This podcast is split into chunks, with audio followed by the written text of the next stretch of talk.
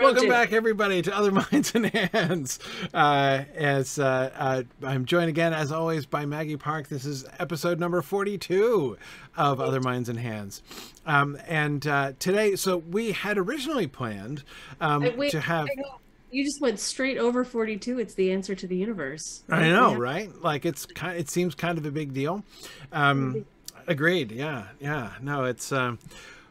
Love it. So this was this is actually it introduces a dilemma, right? Because of course, on the one hand, episode forty-two seems like a really good place to talk about adaptations of Douglas Adams, mm-hmm. um, but it's also May the Fourth today, as it happens. Um, so we had originally planned to have a completely different conversation to continue our discussion of Tolkien adaptation and look at uh, there's a, a, really fun conversation we would like to have about depiction of dwarves in particularly thinking building on what we were talking about about gimli before um, and thinking about uh, then how the dwarves were depicted in the Hobbit films, uh, which of course focused very largely on the dwarves, and then thinking about the dwarves in the Rings of Power as well. So um, that That's was that was that's coming. We're still going to do that conversation because it'd be really interesting. But then we were like, oh man, it's May the 4th. Like, we should totally talk about Star Wars. Um, so I think between Douglas Adams and Star Wars, we're going for Star Wars today because it's May the 4th. So we're going to, uh, we're going to, we're going to do that. Um, but Star Wars than I do about Douglas Adams. So. Yeah. Yeah, it is. It is, uh, um, the, though, though Douglas Adams is a really interesting the way in which like the relationship between the book, the radio drama, and the like and the film versions is really interesting. But anyway, um, but that is not, in fact, our topic for today. Our topic for today is going to be Star Wars stuff, um, and Star Wars, I think, is a it's a really we've we've raised this several times. Like this has come up on a bunch of previous conversations. Today is a day I really want to kind of sit down and think. I want to think a lot about what it means, like how even the concept of adaptation applies to Star Wars, right? Right. Um, because it's one of the things that makes Star Wars so different. I mean, you've got like you know, if you've got like the the Lord of the Rings franchise and the Star Wars franchise, right? These are two major franchises, um, and going to be, you know, moving forward. You know, when we project forward, um, clearly there's going to be, you know, a a group of you know five to ten like major properties that they have plans for lots more uh, future adaptations for. Um, these are two of the big ones, right? Two of two of the biggest of the big ones. And so thinking about them together is interesting. Um, but there's there's always with Star Wars and Lord of the Rings, thinking about those two things, there's the big fundamental difference of source text, right? Source text. Yeah. Um, and so it raises the question to what extent is something like Andor or The Mandalorian or any of the new stuff that's being produced, to what extent is that even adaptation. Um, and how does that like when you're talking about adapting Star Wars, how does that even enter in exactly? What is the source precisely? I think we start to get a little bit muddy on some of the terms too, because mm-hmm. adaptation. I mean, strictly speaking, it's one source text into another medium. Right. Like then you have remediation, then you have retelling, then you have, you know, there's all sorts of kind of other ways that you can tell stories in a different way without having a core text. So I guess we're talking about retellings or some other kind of story within the world. So that is the key difference that I think is really fascinating with Star Wars that we don't have this core text that is like a Bible, you know, it's not a sacred text that we are right. disrupting by changing something. But right. what we do have is an agreed upon canon. And that canon is muddier, but that is still. Yeah, I was the... going to say agreed upon might be ambitious in some respects, but yes. I said I was like, uh, maybe not agreed upon. the yeah. goal agreed upon canon, uh, or or something like that. So like, if you do something totally out of ilk, it would be recognized, and people, you know, would would see that that's not canon. Fine, but the encouragement of the the creators of Star Wars to now branch themselves out and mm-hmm. you know mm-hmm. we were talking about Star Wars Visions um, which is the one that just dropped season two today. Um, so there's nine new episodes, and each episode is within the world. They're nine to 13 minutes long, something like that, or 10 to 20 minutes long. So they're short, but they're within the world and they tell like a new story of the Star Wars universe. And each episode is made by a different studio. So there's a different style for each one yes. and a different focus for each one, but they all exist well within the world. You could see how it would work. And that I think like we are talking about, you know, music and dissonance and harmony and it's just getting the music to play in harmony yeah stories. It really, yeah. I mean, it's very interesting. So, I mean, clearly, I think. I think clearly there is no question. You know, think about the categories of adaptation that I was trying to articulate before: the retelling, fill in the blanks, and the like modulation adaptation. Right? Um, clearly, there's no question of a retelling exactly, unless they did a full reboot of the Star Wars films, like the original three films or something. Um, not just the later on. I mean, you could say that the later intrusions into the, you know the the the later cut, the later edit that was produced um, was a, a, but that's not really a retelling. That's yeah. I, I, mean I, I would not call that a. Re- I, I'm not evaluating that in the same way. Right. It's really modifying the original, or like it's really a second edition rather yeah. than uh, rather than an adaptation. So there, there, I, in general, because of the nature of Star Wars stuff, there can't be a retelling adaptation in the classic mode. But there are lots of fill in the blanks adaptations, and so this really begins to challenge. Um, I don't know, to really to kind of push the frontiers and to push definitions of what does it mean? Like when you say that something does or does not fit. And of course, this is straight into the sights of all of the discourse about the rings of power, right? When people are analyzing the rings of power and say, or not analyzing, unfortunately, reacting to more often, when people are reacting to the rings of power and saying that doesn't feel like Tolkien or that does feel like Tolkien, what does that mean? In what sense? Like, what is what vocabulary do we have to even talk about that? So, um, the uh, the visions was uh, project is a really fascinating one to me because um, that those little shorts that are designed and these are so like it's a, there are two different elements right? On the one hand these are short little independent stories so they're not there's no real okay. connection to you know so there's no plot cohesion that we're talking about at all right? Um so that's one thing that's right out whereas like with the rings of power it's not the same story but there have to be plot connections right? They, they're going to be you know like if um, if they were to kill off Elrond, that would have to be explained, right? right. So I mean, to, to cite an obvious huge example, right? So okay, uh, so the, so there, there's no question of does the story fit into the larger narrative, right? That has been built around Star Wars. Um, it it therefore the the Star Wars Visions project um, points exactly to all of those much harder to define elements mm-hmm. of fill in the blanks and that that the harmonies and you know resonances and does it does it work? Does it does it fit? Does it harmonize with the world? Um and, and re- yeah sorry. go ahead. No go ahead. I, I really hope we get some sort of a documentary about it as well. Um season one was all Japanese studios, and season two is nine different nations. So each episode is from a different country as well as a different studio within that country.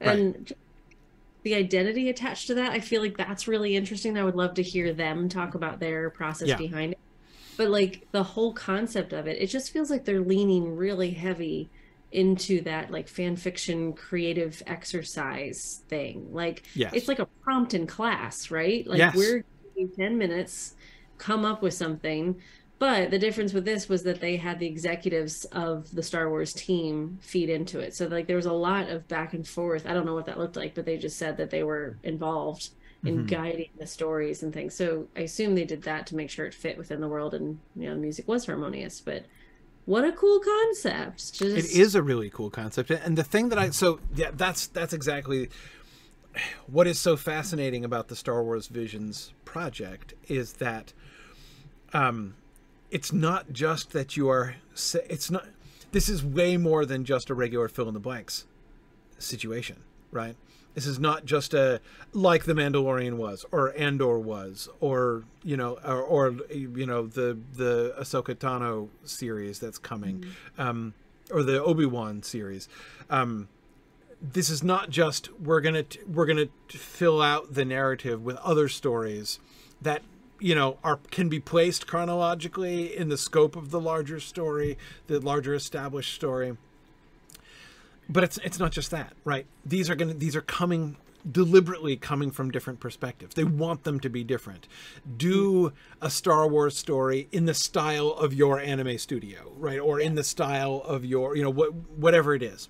Um, and so that they they're deliberately seeking as you say different different voices right mm-hmm. uh, to be speaking in here so it's on the one hand it's supposed to harmonize but it's also like not supposed to harmonize but it's also right? totally separate yeah it doesn't play in requirement wise to the story but it does play in tonally yes so i don't know how we do that with our orchestra metaphor but yeah well, that's that's the challenge. So I mean, so to me, one of the things that's fascinating about this from an from like an analysis point of view is that when you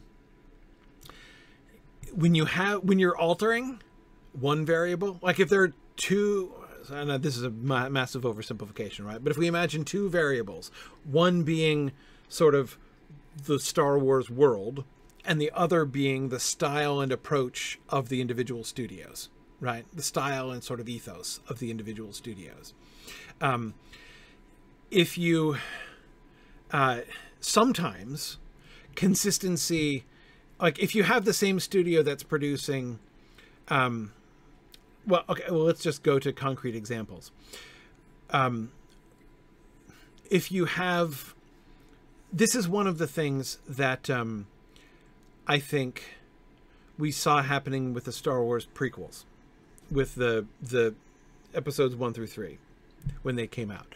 They were being done by George Lucas, right? So there was a there was a consistency in like the source where it was coming from, and in some ways, therefore, in the in the style, right? But the question is like, does this story work? Is this a good story? does this story work? Does it fit? Um, and you think of some of the deep objections that people had to the prequels, and I, I, I totally understand the way in which that narrative has changed in the last 10 years, right? That you can't just say that prequels are horrible anymore and everyone will agree with you right away. I, I, I know that, and I acknowledge that. But but you think about so for, to, to cite a specific example, Metachlorians right? midichlorians. I don't even know if it's an E or an I at the beginning, but anyway, whatever. Like the the the things that you know, th- this quantification of the force being strong with someone that there's something in like somebody's bloodstream that you can Blood measure yeah, in order to, to to determine like how much of the force they have or, or how they're connected with the force. This was a thing that lots of star wars fans objected to violently right and felt totally changed the spirit of Star Wars right?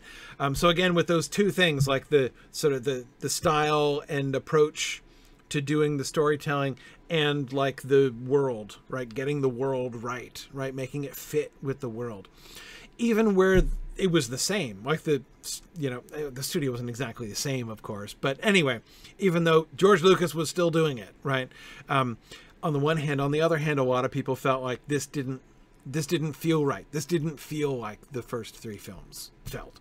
Um, with the visions thing, what you're doing is the exact opposite, right? Let's deliberately and deliberately and purposefully vary the the the things on this side, right? The the spirit and style and ethos of the whole approach to the storytelling and presentation while having some kind of consistency? Like the question is, in what sense are these Star Wars stories? What does it mean to call these things Star Wars stories? What makes them Star Wars stories? Um, if they're not, you know, I mean, like, what is is it? Just setting? Is it is there something in style? Is there something about the kind of story? What is it that makes it Star Wars? So I find Visions a fascinating like frontier to examine the question of like of Star Wars adaptation because I think if we can understand better what makes Star Wars vision stories Star Warsy, like what was the th- what was the other part of the prompt, Maggie, that you're saying, right? If the prompt is make a 10 minute video, right? But but it has to be Star Warsy, right? It can be. It needs. It should be in your style and in your voice and representing your culture, right? What are the rules that are in place that you have to follow? Yeah. Right. But there needs to be a through line of Star Warsiness, right, yes. throughout the whole thing. What is that through line of Star Warsiness? And I think it's a fascinating uh, opportunity.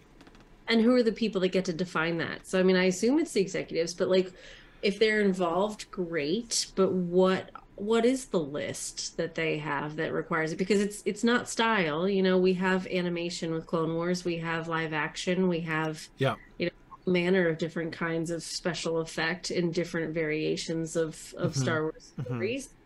so is it just living in the world? Probably. I feel like it would have to just be the setting you know when i think about lotro and stuff and we talk about the rules of what was allowed in lotro and at one point the game designers put chocolate for sale in the shop and the tolkien estate was like no chocolate didn't exist in middle earth. So you have to take it out of the shop. You know it's like things like that. Like who, yes. who? Oh okay. I guess we'll right. follow that. Right. Uh, but yeah what what is the hard and fast there? So Yep. Yeah, exactly. And even like when you talk about the world, well, that's of course the fascinating thing, right? Is that like it's many worlds, like any worlds. kinds and of so worlds. So, so it's you know, not even like it. Star Warsiness does not even have the kind of touchstone. Not only does it not have a source text of Tolkien, but even when you're going beyond the source text and doing fill in the blank stuff, right? Um, you, you, there's still Middle Earth, right? There's still like some kind of uh, some kind of anchor there. But Star Wars, you've got hundreds of planets in many possible permutations, right? Um, and different cultures of wildly different kinds, and scope to invent more, right? So was it when you invent a new, when you t- do an adventure which happens on a new planet, uh, that has never been part of a Star Wars story before, possibly with peoples or races that have never been part of a Star Wars story before. What makes it Star Warsy? Because it's, it's not, by definition, it's not world. It's a new world, right? I mean, it has to have certain things that you recognize, right? Like we need to see X-wing fighters. We need to see pod racing. We need to see, you know, blue milk now. I don't know, is that a thing? Like just certain things expect like tick off your list. Like we were talking about the one episode from Visions we've both watched is this mother daughter race, and uh, the the car they're racing against with the two hoity toity ladies in it. The little laser that comes out is a tiny Death Star. I'm like, come on, that's great. That was adorable. Yeah, I loved that. Moments. You're like, Kick. so you know, those are nice little leans, right? Like, yeah, nice little nods but do you need those in order for the story to be Star Wars, or are those just nice little nods that are like Easter eggs? And I yeah, and there were, and there were there were a bunch of other visual. No- so like, yeah. So the the example, what was the title of of of that episode? I forget. It was in season two. Uh, that was just released. Um, but the the thing that drew Maggie and I to both watch that right away um, is that it was by the Aardman uh, studio. It the, the by the studio that made Wallace and Gromit and Chicken Run. Um, and, um, you know that, that, claymation. Yeah, yeah. Um, and so it was done by them in their style. Um, and I, you know, I love Wallace and Gromit. I'm a huge. Wait, it's called I, what? I am, I am your mother. mother. I'm your mother. There you go. I'm your mother. Glad we got the title because that's important. Um, so uh, I was really interested to see that, and, and, and because I will profess profound ignorance as to most of the studios and most of the styles that the other episodes were being done in. So, I mean, I'm planning to go back and watch all uh, to, to you know to to finish watching all the other ones, but many of the other ones that I've seen, I'm like, I don't, I don't. I don't know the source that you know in a sense. So so we want to talk about this one because we both know we're both f- familiar with the other work of that studio and so can talk in a little bit more concrete ways about how the Aardman stuff is interfacing with the Star Wars stuff. And I think this might help to kind of point to the you know the the through line, right? How that how that stuff kind of works. Um I and also yeah. a little bit more about the assignment it's right. it's things just sit so differently that it's just such a neat case study to kind of look at because it, there isn't this through line, but it does kind of lean into the the assignment that they were given that you can take Aardman, who we're all going to be picturing chicken and sheep and dogs and you know things like that, but turn it into Star Wars. That is yeah. a creative exercise. So they weren't trying to get something that fit perfectly into their vision. They were trying to bring another vision into the world, which I just love that. Spin it on its head. Yeah. No, it was it was it was it was neat. And there were a lot of really fun um very Aardman touches, right? Things which were very um Wallace and Gromit Chicken Run esque about the story and about some of the characters, especially the mother character, um, mm-hmm. who was very um, who was very like Wallace in some ways. The um, she's like a contraption inventor, just like Wallace is a contraption inventor and Wallace and Gromit. Um, mm-hmm. And her primary contraption invention is a little droid who looks very much like R2D2, um, but is instead a dog form. Like you know, so like the the the, the droid is sitting up, and and looks like and looks like R2D2. Like and so you the expectation is you're expecting it to then like go and wheel around like R2D2 is, but instead it opens up like an accordion and goes forward on all four legs like a dog, um, and uh, and is and is this sort of dog shape. Um, but um, anyway, so so there were there are all kinds of nods to like to to, to you know, so I felt like the mother and the droid were very much like the Wallace and Gromit kind of analogs in a sense, uh, invoking those. But then um, also these nice little nods to the Star Wars world that it's sitting in, like you yeah. know the opening shot of the mom, she's welding something, and she like moves away her welding helmet, and it's it's like the Boba Fett mask. It's a Mandalorian. yes, yes, it's a it's a Mandalorian mask. Her, her her yeah her her welding mask is, um, which seemed almost within the story a self conscious joke right mm-hmm. like like the mom herself would have found it funny that she was using a mandalorian like you know yeah had a yeah. fake Mandalorian mask.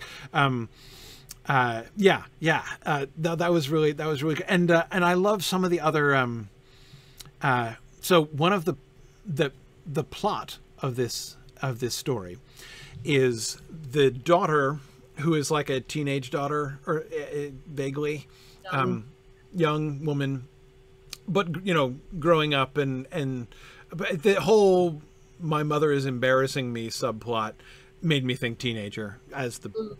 father but of teenagers. That she's she's trained to be a pilot.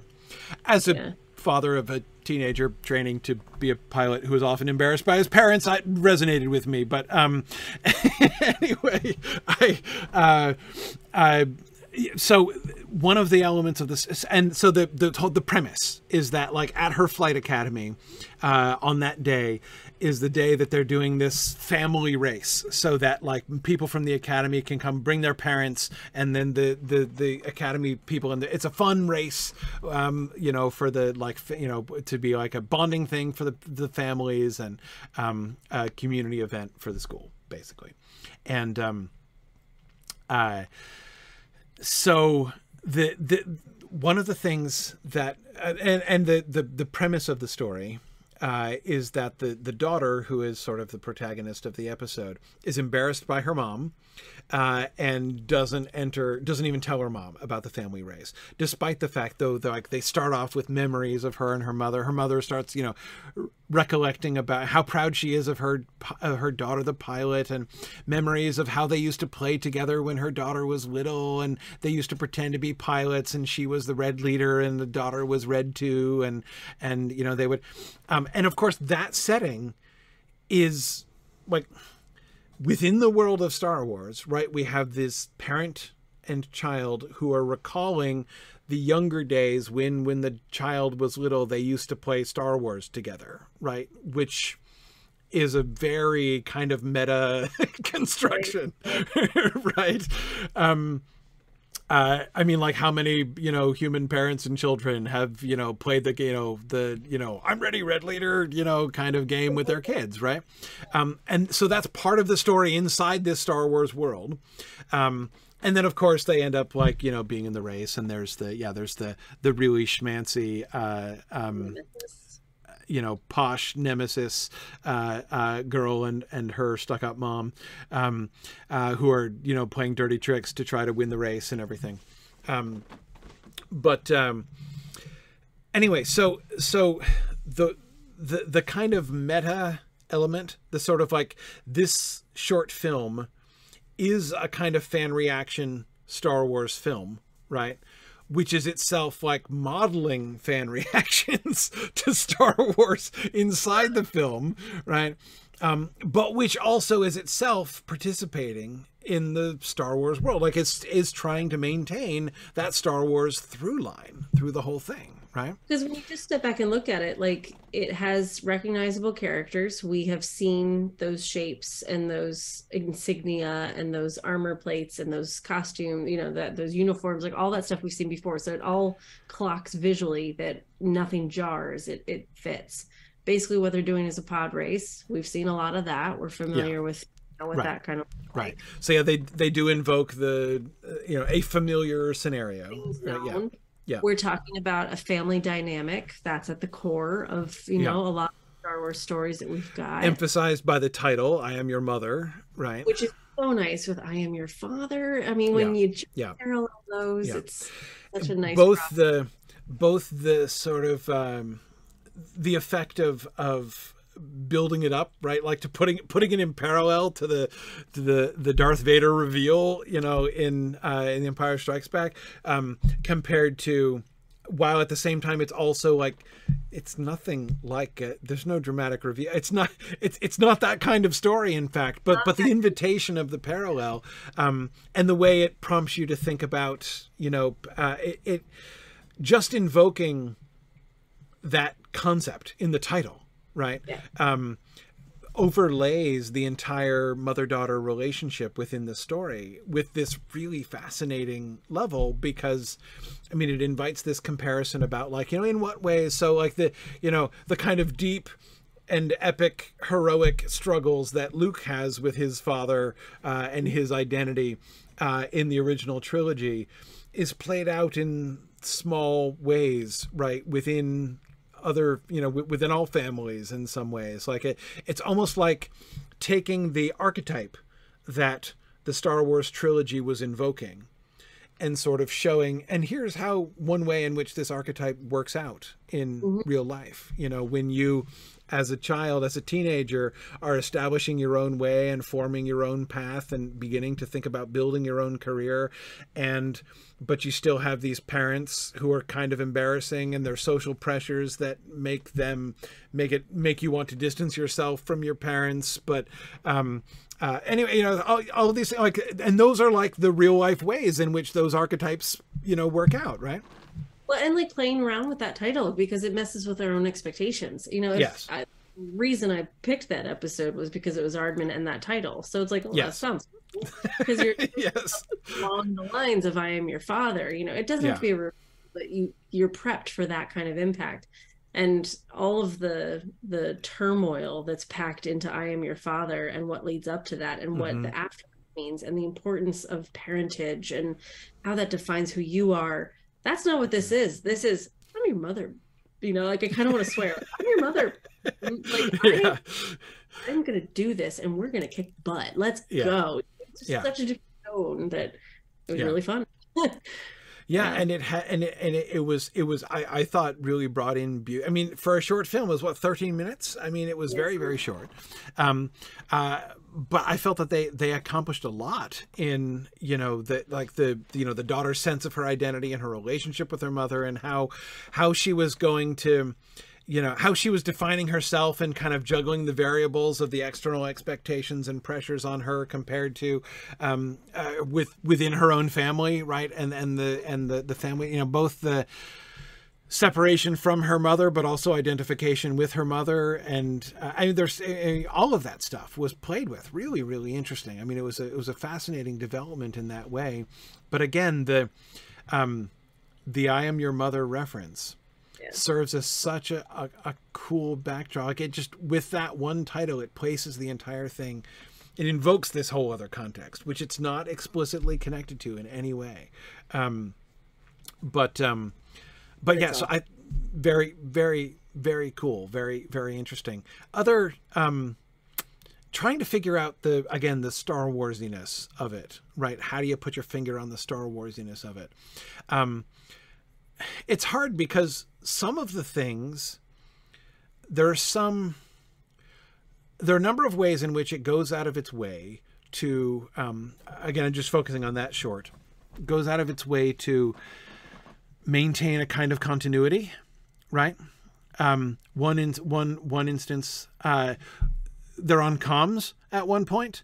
Um, uh, the daughter is inside the pod and the mom is outside the pod with the dog robot, uh, the the dog droid, and um, uh, they're talking to each other on comms. And the comms that they're using are the exact same com unit that Luke was using uh, to talk to 3PO from the trash compactor Yeah, uh, yeah.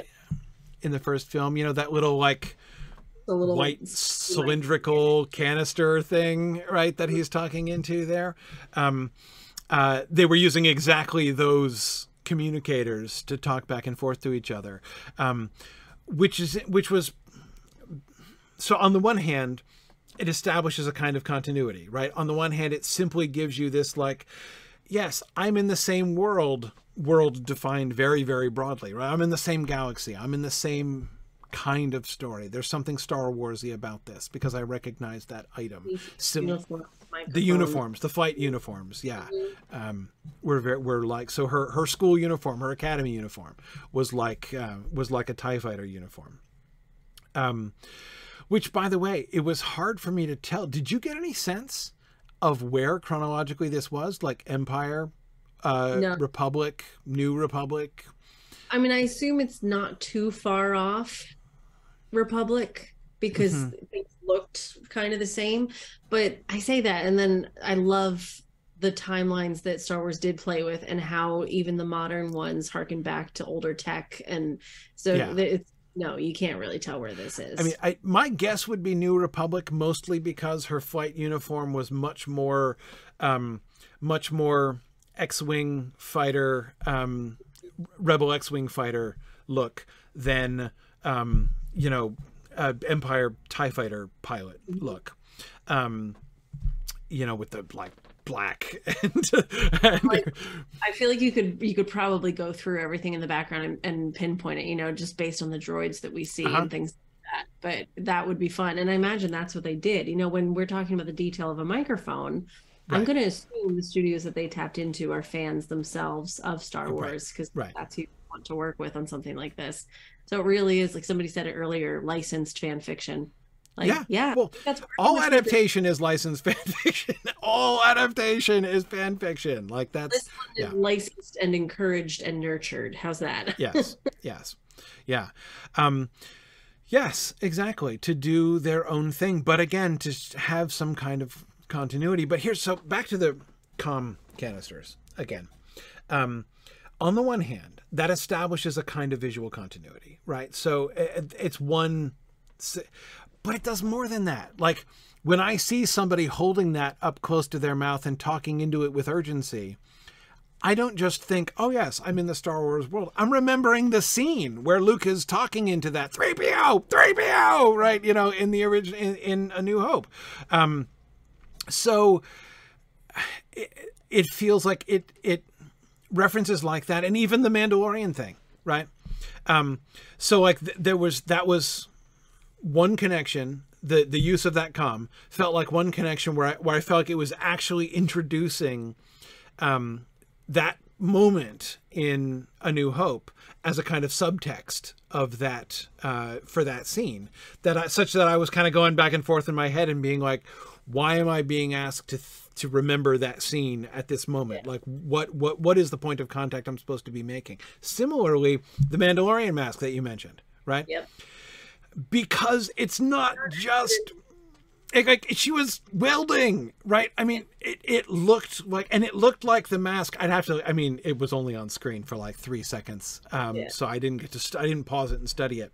Um, but I think um, uh, it was. It looked like the mask of the um, the uh, like the the the boss Mandalorian woman, the the the the, Forge the, Master Forge. Master. Yes, exactly.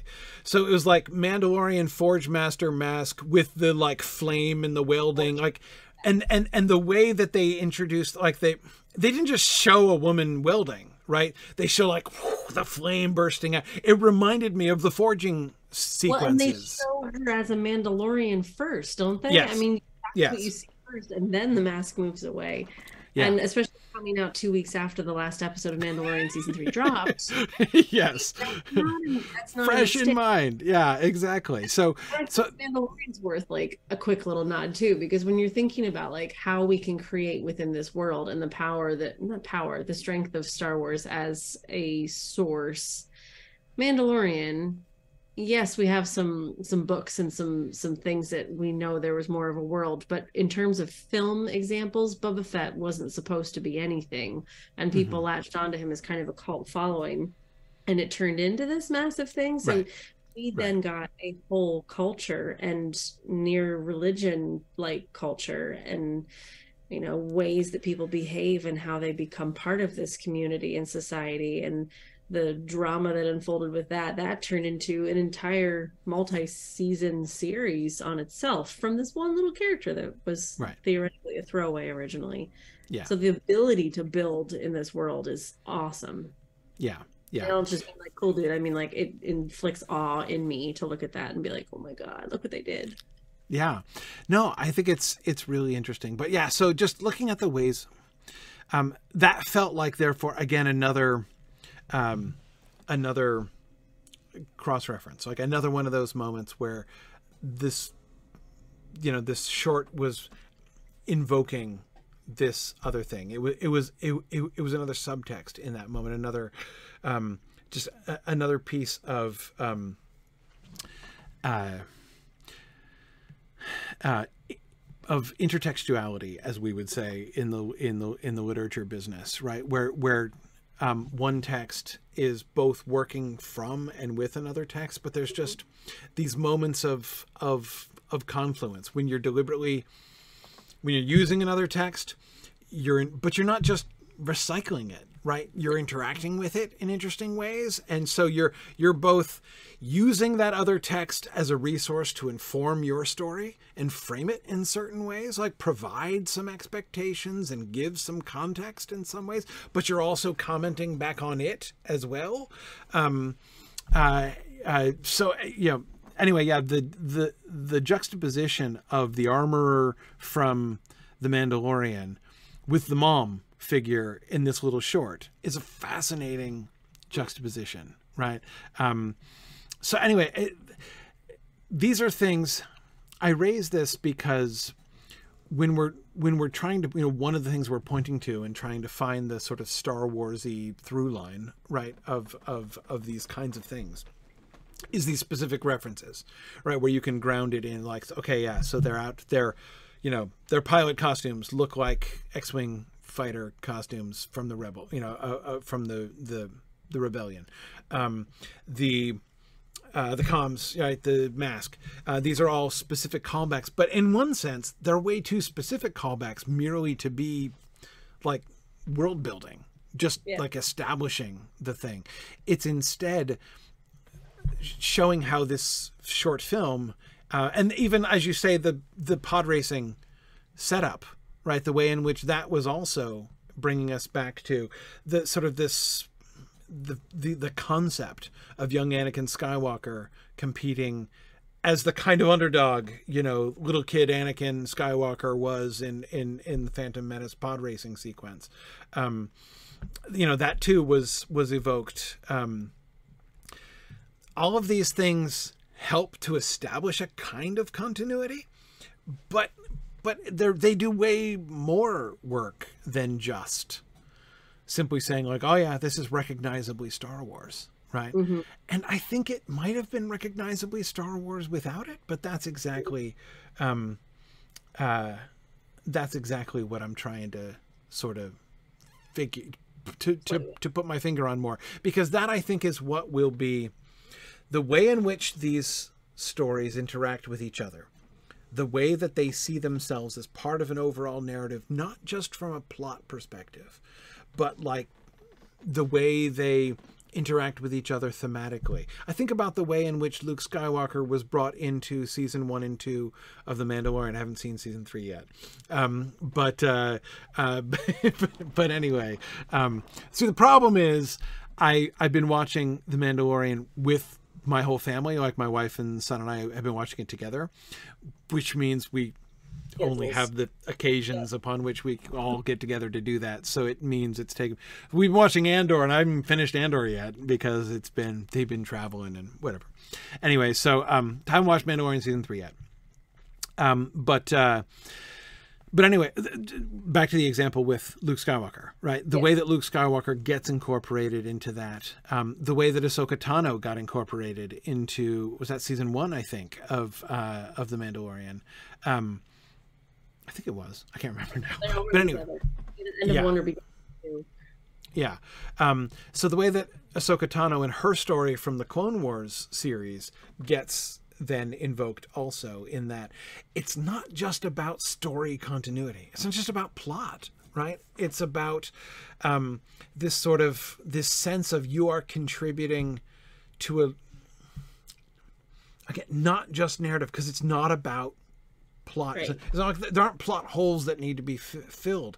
This, you know, the I Am Your Mother short filled no holes and will bear no. I mean, th- there's no story in that that now like. But however, I could imagine in a future show like that daughter care there being a pilot who you know who is that race of creature and who like might you know like I learn about that or is in school right exactly I, I could actually see that being incorporated but there's nothing like in the larger big narrative right? In, in, the way for instance that Rey's character in the in the the three sequel films um was designed to be like moving the big story of you know the empire and the rebellion and the the jedi forward right?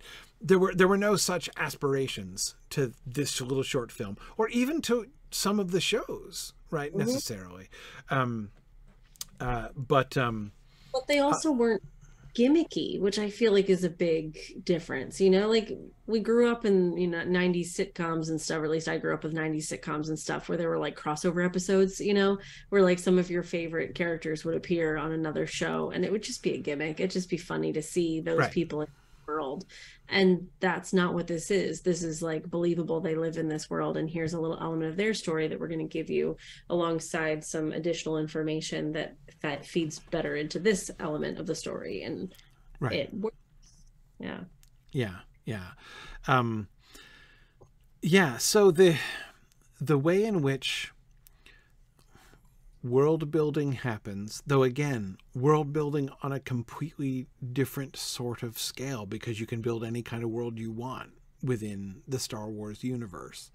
Um, but how does it, how does it, if it's not plot and it's not, um, like literally world, right? It's, you know, what is it ethos? Is it mm. just mm. like the kind of character, the kind of story that gets told? Is it theme? Um, I, I mean, to some extent, of course, there are, um, there are some things to whether or not something feels like Star Wars, right? Again, yeah. to use that same phrase that has frustrated me so often with Tolkien stuff. What is it that makes something feel like Star Wars? Um, sometimes I think it's there there are some elements generally of the Star Wars aesthetic that seems to me a big part of it. Um, uh, like Star Wars stuff can't be too clean, mm. right? Um, like it needs to be industrial. Is that what you mean? Well, no, like physically dirty, like actually dirty. Like things are like kind of run down. Like yeah. it's, it's, it's if um,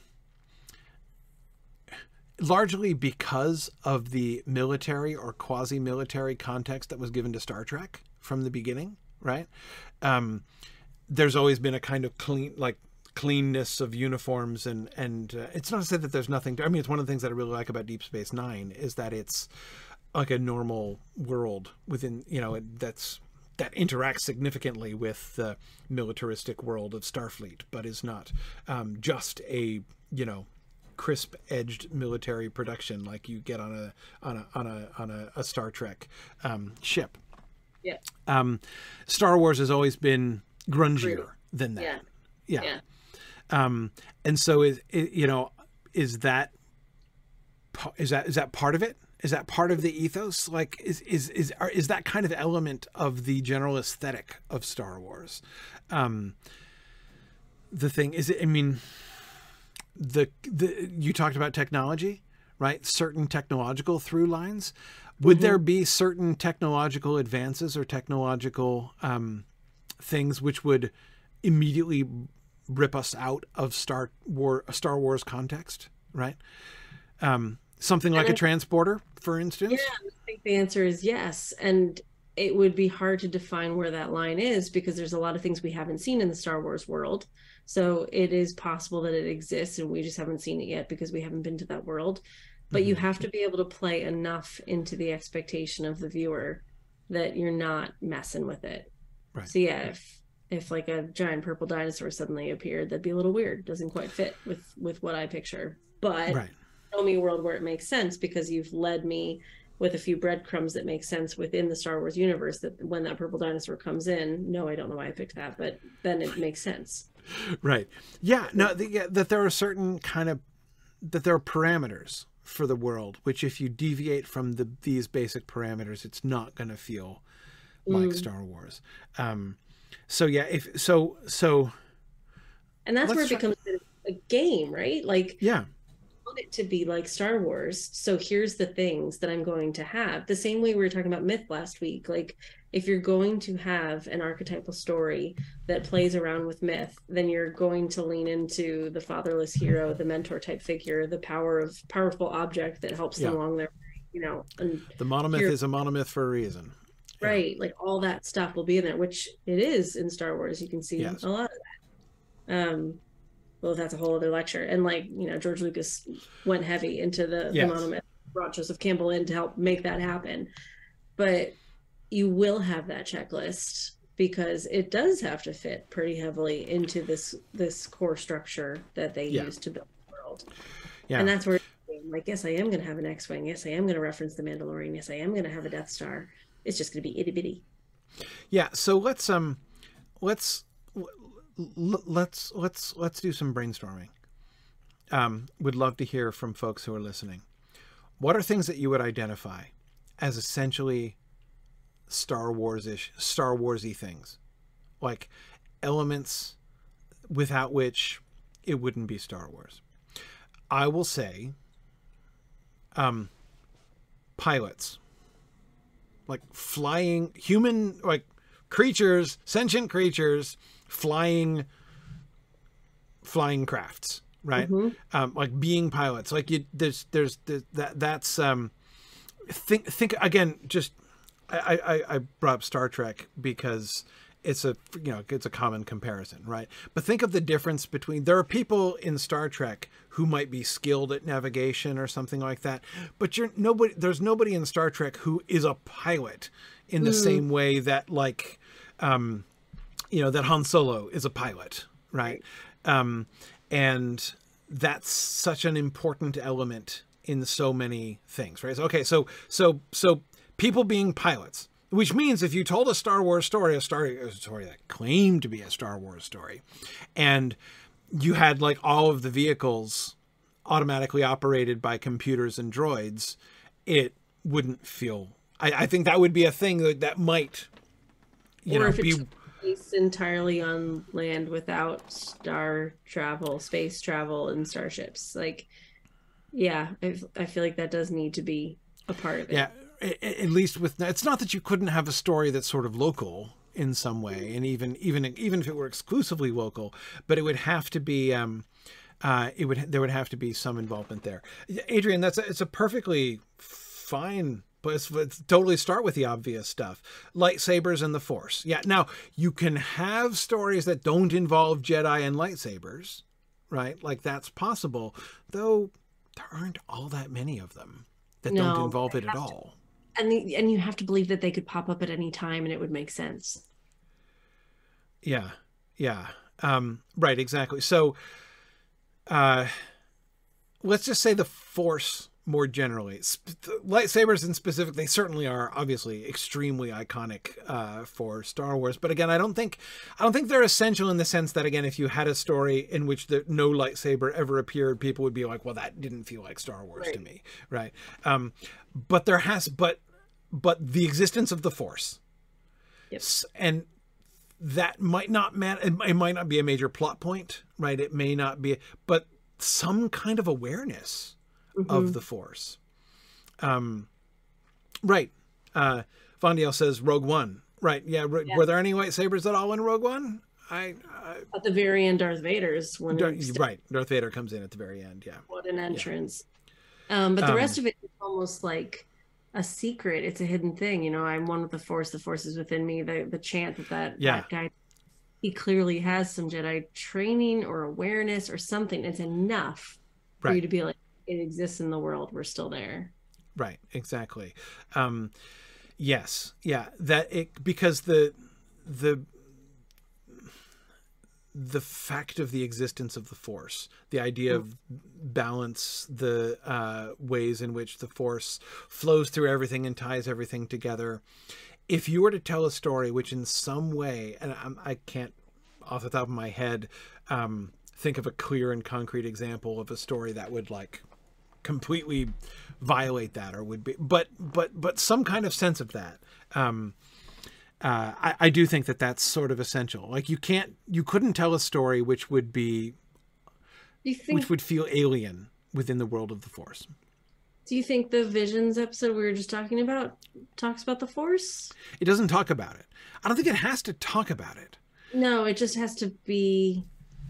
Right. It's not it's not a through line in the sense of every story has to be about it. It but it but if it were it's one of the things you can't be discordant with. You can't have a story that's discordant with the force. It needs to be able to exist there. So, for yeah. instance, to get, to, let me try to give a concrete example.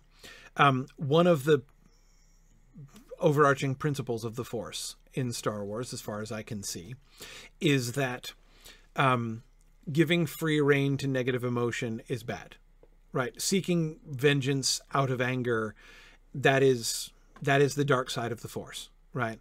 So if you do that, you're so tr- if you were depicting somebody, um, uh, if you were depicting somebody who um if you had like Shadows of Mordor in Star Wars world, it wouldn't work there either. Is what I'm saying. Uh, is, is what I really want to say. Um, that's the peril that I want to make. The way in which the Shadows of Mordor video game deviated from the Tolkien ethos is very much the kind of thing that I'm pointing to here.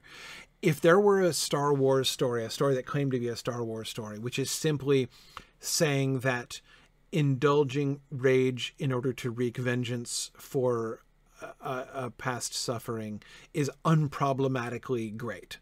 Mm-hmm. That would be discordant, I think, with the whole kind of ethos of the Force that has been built through all of the Star Wars stuff and would feel weird. That would feel discordant, I think, in important ways. So I'm trying to come up with a, a counter example, like of, of what I mean, because it doesn't have to be explicitly about it. Um, uh, uh, somebody was asking, um, uh, Nerdly Wisdom was asking about um, the Solo movie. Um, does that touch on the Force at all? I don't remember it being discussed, but again, think about think for a second about Han Solo's character in the original Star Wars films. He's doesn't have he doesn't he explicitly disowns all of this, you know, mumbo jumbo, right? And yet he's also Mr. Never Tell Me the Odds, right? Yeah. His own reliance upon luck and fortune and uh, even fortune and glory, right, is not unattached to the force and the flow of the force through him. Um, hmm. And of course, one of the dramas of uh, his character development over the course of the three films is not his like conversion to a new religion or something, but his understanding and recognition that he was a part Like the Force was flowing through him all along, right? He's not a Jedi, right? But he begins to see that, like, actually, this Force crap that the Jedi's are always talking about, it's actually a thing, right? And it and it it, it connects even with me and with what I do. Um, so there's an element of that, as I say, I think fairly prominent element in Han Solo's character development throughout the first three Star Wars films, and some of that element, nerdly wisdom, is something that I still see them playing with in the Solo film. Right, the um, his reliance upon luck and fortune and um, is still um, foresee, right? Or again, yeah. at least it is consistent Right. It works consistently in the it's the demands that it makes on my own imaginative investment are easy to make when I come in with Star Wars parameters. If you does that make any sense? Mm-hmm. Um uh but um uh so it, it, can be really vague like this again and I, I th- it's not like the list that I'm talking about the brainstorming that we're doing to think about these Star Warsy elements they're, it's they're not like a checklist. Like you have no. to have them all, or they have to be a, a, part of the story. And I think my list would be different than your list, but there yeah. would be kind of core stuff that you would want to appear in the things to be familiar. Like, you know, when you first said that question, I immediately went to visuals, and right. I would need to have boxes and boxy things and square things and hard edges because there's very few sleek you know, like when we saw the ships of Naboo, I was like, "What is this?" Because yeah. that I was just so thinking that this the, the uh, yes. You know, I love the like 1960s 70s kind of ar- architecture and design that they they worked with, and even in the very modern ones, they kept the big old buttons, you know, like the big old squares. yes, and the big levers and things that you're always, yeah, yeah, very yeah. mechanical, and and and even in Andor we saw a lot of that. It's just a lot of big plastic junk pieces that work right. space not sleek, svelte, aerodynamic. Even the even the knob that uh, Grogu is always uh, taking off in the Mandalorian, right? this like big clunky threaded knob, yeah. things yeah. don't work, you know. Things constantly shut down. You go into hyperspace and it goes, you know. So yeah, having that kind of element of the big old piece of junk, mm-hmm. it's it, that that I feel like that has to be part of it. So that's probably like the gritty industrial that you're talking about. Yeah, yeah. The, um, but yes, and I and oh man, I the when you said the word sleek, the mm. image that appeared in my mind um, uh, was what's her name's ship from Naboo. Um, Padme's ship from Naboo, like when they when uh, when they flew to Coruscant from Naboo, and I'm like that that does not fit. Like, and notice by the way how they played on this um, to an almost extreme degree in the Aardman short, right? Yeah. Um, you know, the good guys, the the mother and her daughter are in what is literally a box. Like a, they call it like a box of junk, like a like a like a laundry box. What was it? It, the... look, it looks like a lunch box. Like it's not like yes. a board cube. It it looks like a, a I forget they're called play cool mate lunchbox. Right. And like literally laundry is falling out of it and stuff, right? Um like and right. Down. right, right. Whereas the um uh, the ship of the evil bad guys, right, was like sleek and svelte and beautiful, right? Yeah, yeah. It's like a Ferrari in yes. comparison and you almost always uh, there, there is an almost automatic distrust for that. Even the way that um, so like the the the star destroyer the imperial star destroyers are still kind of boxy oh, yeah. close up right? And but when you see them from a distance they still yeah they, have got all these yeah all the all this all this stuff right? um, yeah but they um um but the but but from a like when you see them from a distance, like in the opening shot of, of every movie, right? Um, they still look. Um, well, they don't look exactly. They don't not shiny. They don't like sleek, shiny, but they're. Um, and you know, I wonder. Do you think I never thought about this sleekness thing? You're completely right about it, though. It really is resonating with me when you're saying that. Do you think that's part of the reason why our generation distrusted the prequels? Because they had the good guys flying some pretty sleek ships. Like yeah. think about the think about the ships that Anakin and Obi Wan are flying in, like the Revenge of the Sith, right? Mm-hmm. Um, uh, the ones that you know with like the that that that go fit within the rings in order to go into hyperspace and everything, They- right? They look like Flight of the Navigator stuff. They look way more Star Trek than they do Star Wars, and Yeah, yeah. You know, the the Enterprise has a very sleek hull, even though it has a lot of stuff within it. It's very sleek, and just Right. nothing Star Wars is. I do like what, what were we just watching? I think it was Mandalorian. Oh, it was you know one of the more recent uh, Star Wars ones on on Disney, but you see that ship again, and that really clocked where I was like, oh, Naboo's here. So yes, now there's a tie to it. I Right. understand that ship exists in my world, but Right. it didn't exist then. So it was really jarring. So I think there are a Yeah. lot of things that fed into that trilogy being problematic, but that's probably one of them. yeah. No, I agree. I, I, that is that is really interesting. And and again, what you were just saying is so fascinating because it also it does help perhaps to explain your expectation the um the boxiness unslinkness like the millennium falcon trained us right that like all of the best and most trustworthy ships are held together by duct tape like Yep. if there's something that is like high end and then it's evil possibly actively evil but at least probably not trustworthy right Yeah. um Because a lot And- of money. We don't trust money. Exactly. We don't trust money. Um, and that's exactly what Mrs. Manrique was just saying. Sleek denotes power and money. Um, Yeah. uh, yeah, yeah, exactly. Um, but but again, later on, once that sort of becomes accepted, now that like those that sleek silver needle ship from Naboo is now just a Naboo thing, right? Um, and now it just you know so you see it like you see a ship like that I you know I see a ship like that in the Clone Wars and I'm immediately like oh they're from Naboo. Okay. Like now I it's just it's it's it's it's part of the world building. So if you're if you enter into that now I still think though that there is still something important important in the Star Wars th- through line about the whole ships held together by duct tape thing right? Um, that does seem to be an important part of the ethos.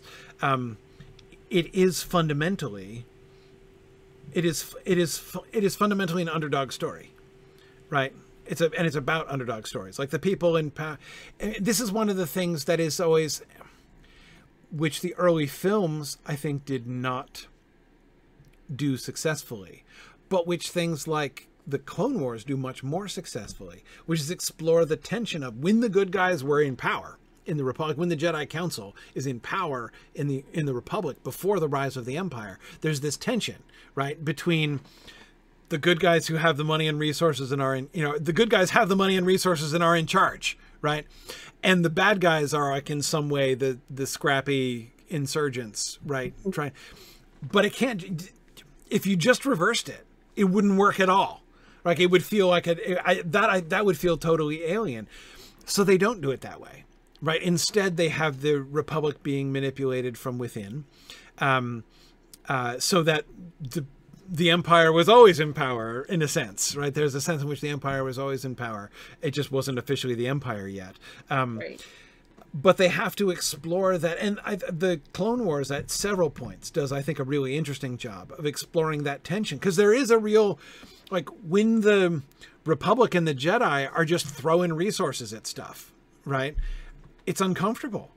And there there's a there's a discomfort that i think is very profitably um, uh, utilized in the storytelling, uh, in in the Clone Wars show in particular, um, that I thought was really interesting. And again, it, but but it, but it plays on this this thing, right? The and obviously the um, the uh, the what were they called? First Order in the sequel films, right?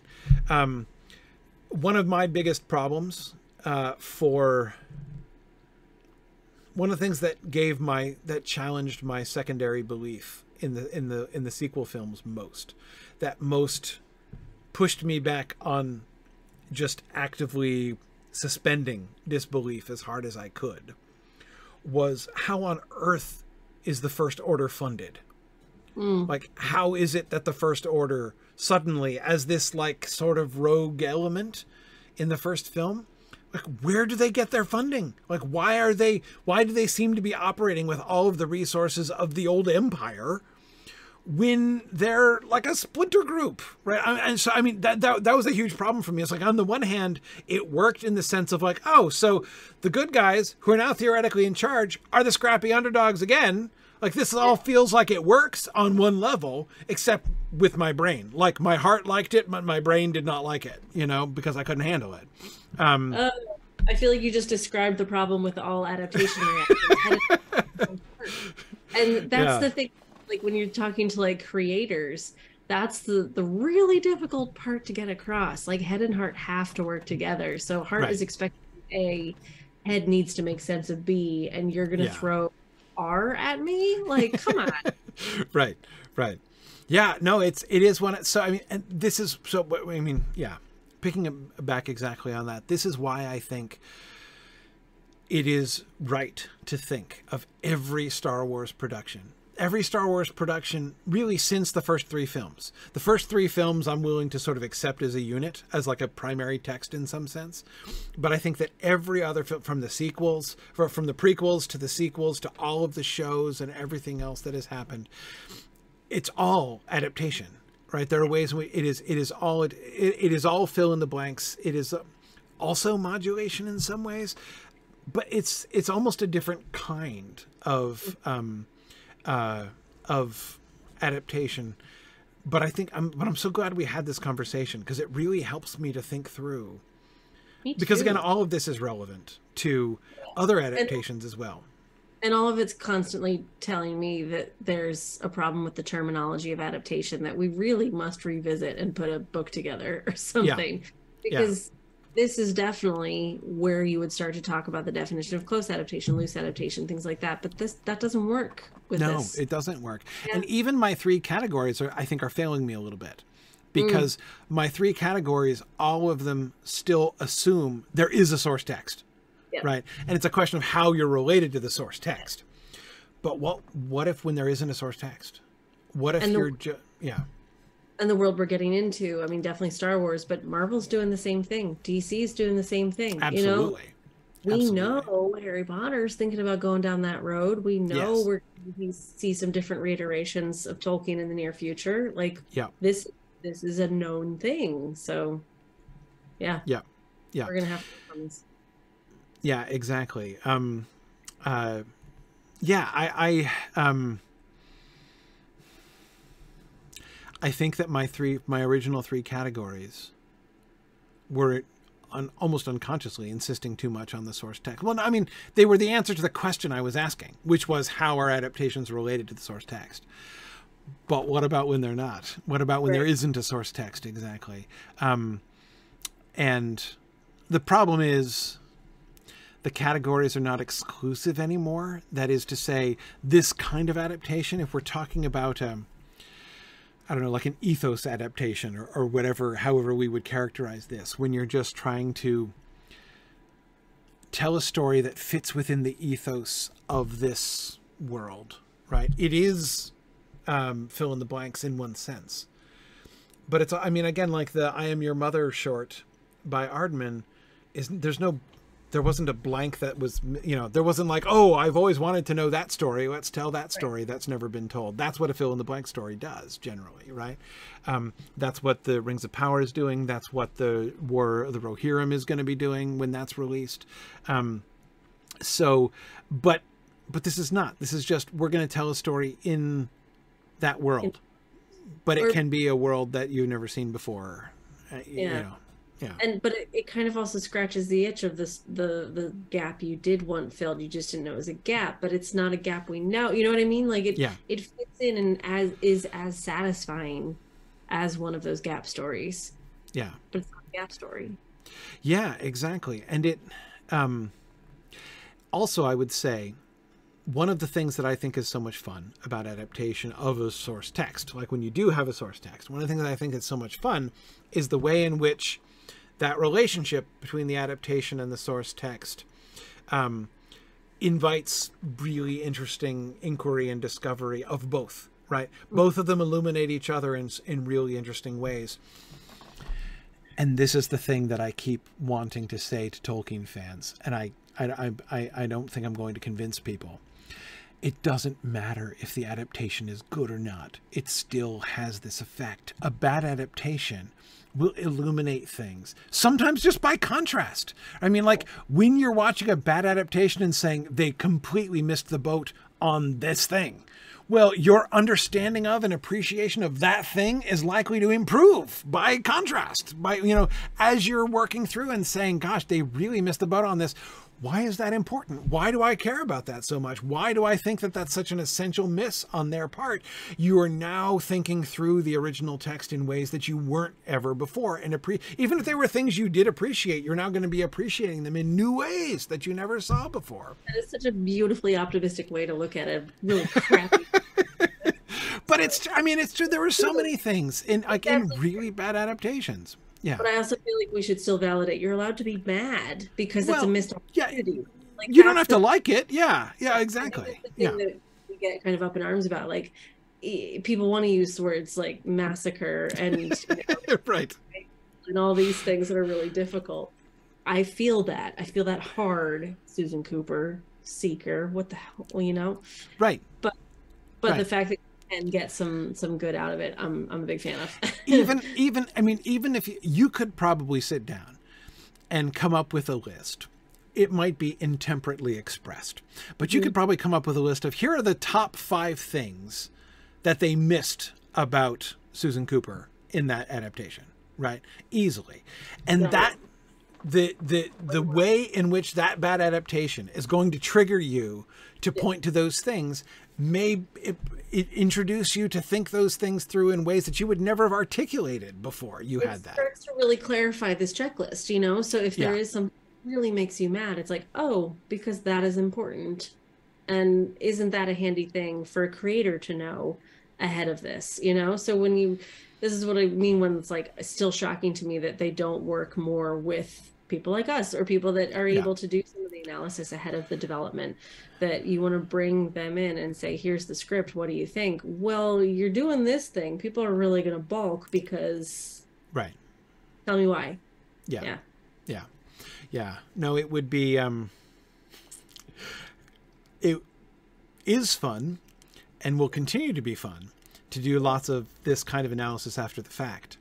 Um like golly, wouldn't it be fun to be involved in more discussions before productions are being made? Like, could we have this discussion earlier on? And think how much more money they would make if they just thought it through. And this yeah. isn't to say, uh, like, you know, we are so much better at making movies than they are. If they had only consulted us, they would have done so much better. That that's not it at all. It's just this is a kind of thinking that um, often movie makers and and uh, uh, and you know and TV make uh, they're just they're not.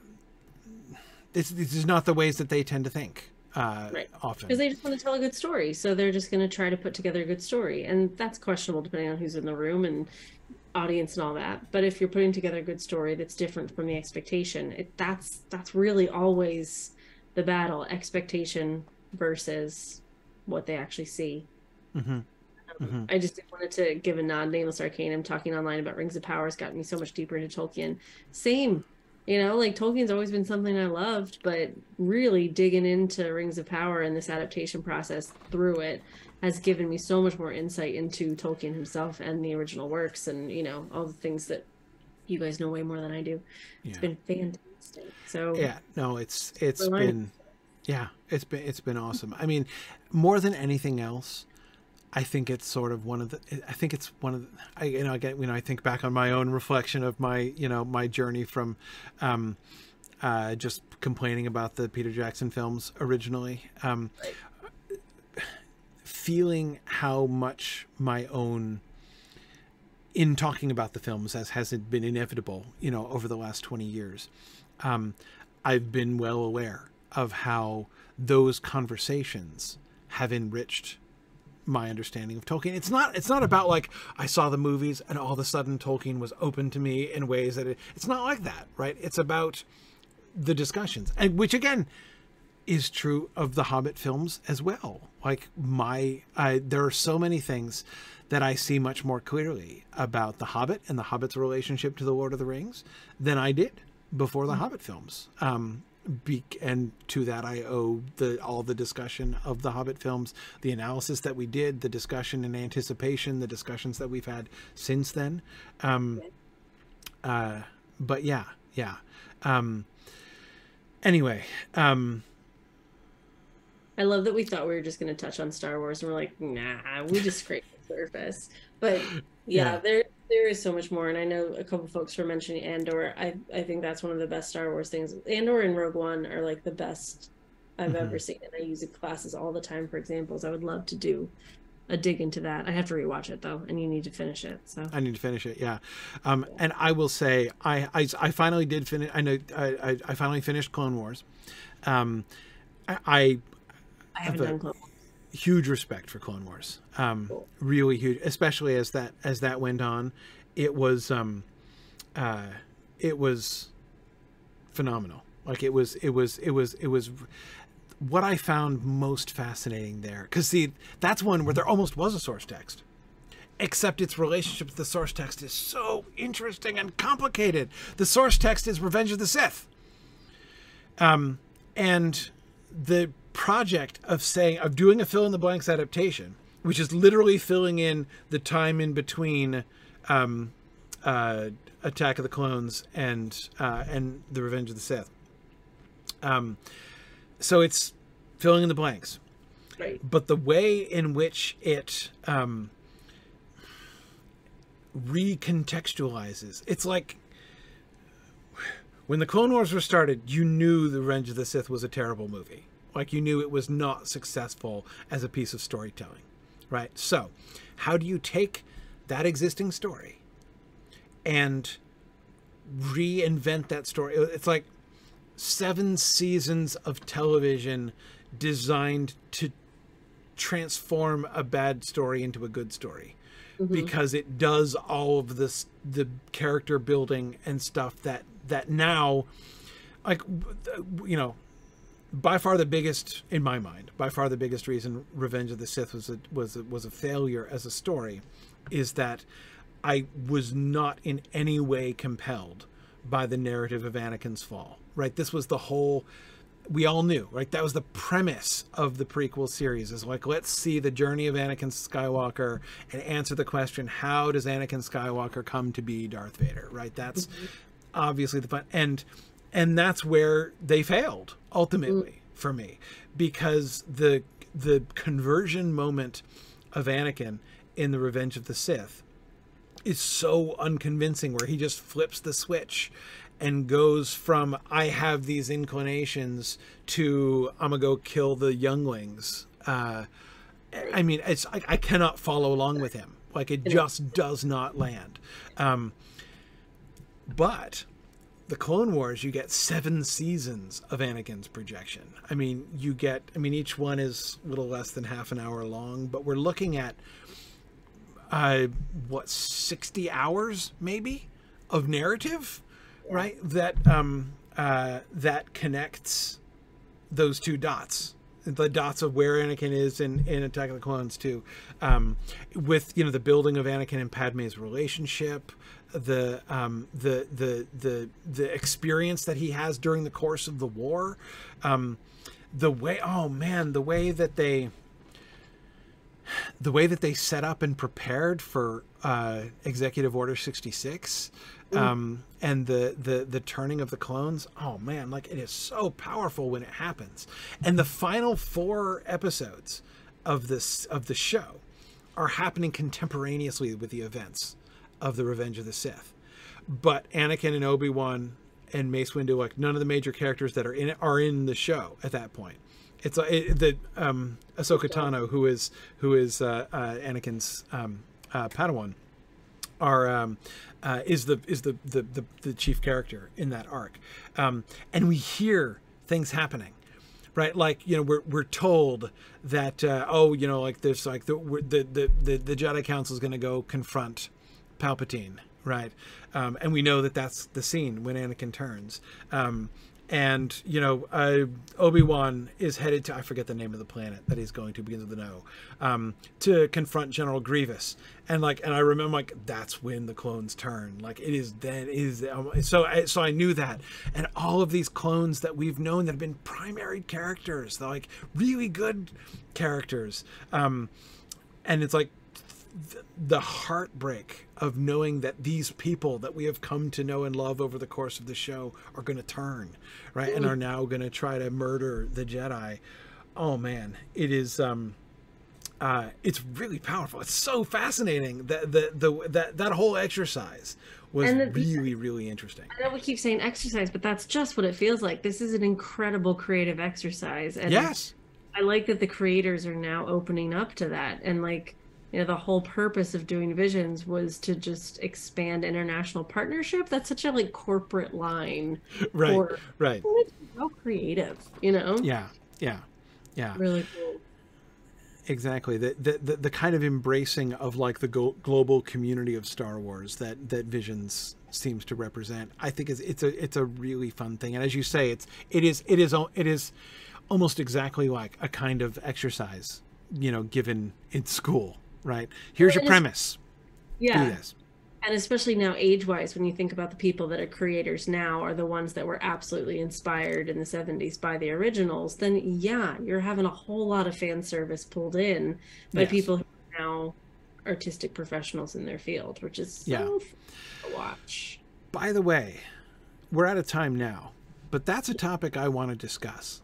The we've talked about. Um, there are several like commonly used phrases that you you hear all the time in reaction and uh, and discourse, online discourse.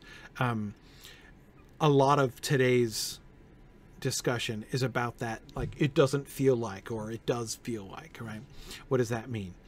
Um i want to talk about the phrase fan service. Mm. what are the what does that mean? What are the boundaries of it? when is it good? When is it bad All right, let's put a pin in that. But I Yeah. think that we'll talk let's, let's talk about that because it's kind of like buzzword, but it does fill a gap that needed to be filled. So, like, I think it's a really useful term with a potentially very muddy definition still because we're figuring out what that means. But yeah a lot of people use it as a slur, you know, like, oh, it's just fan service. it's just As fan service Same way, oh, it's just fan fiction. Yep. exactly it's all fan fiction Yeah. I love it.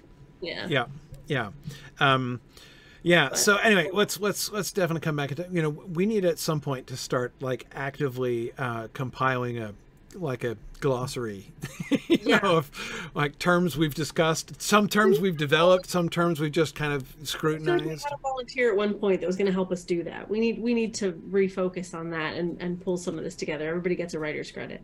Yeah exactly yeah let's do some kind of community thing Uh, that would be that would be fun anyway all right but meanwhile gotta let folks go It's getting late for maggie and uh uh, getting to be dinner time around here, so uh, better run. Thanks everybody for joining us. Really fun uh, Star Wars discussion. Obviously, we haven't finished Star Wars, but it was nice to. We, we, we've kept sneaking Star Wars in as examples and illustrations of things, and it was good to just kind of sit down and look at it a little bit more systematically.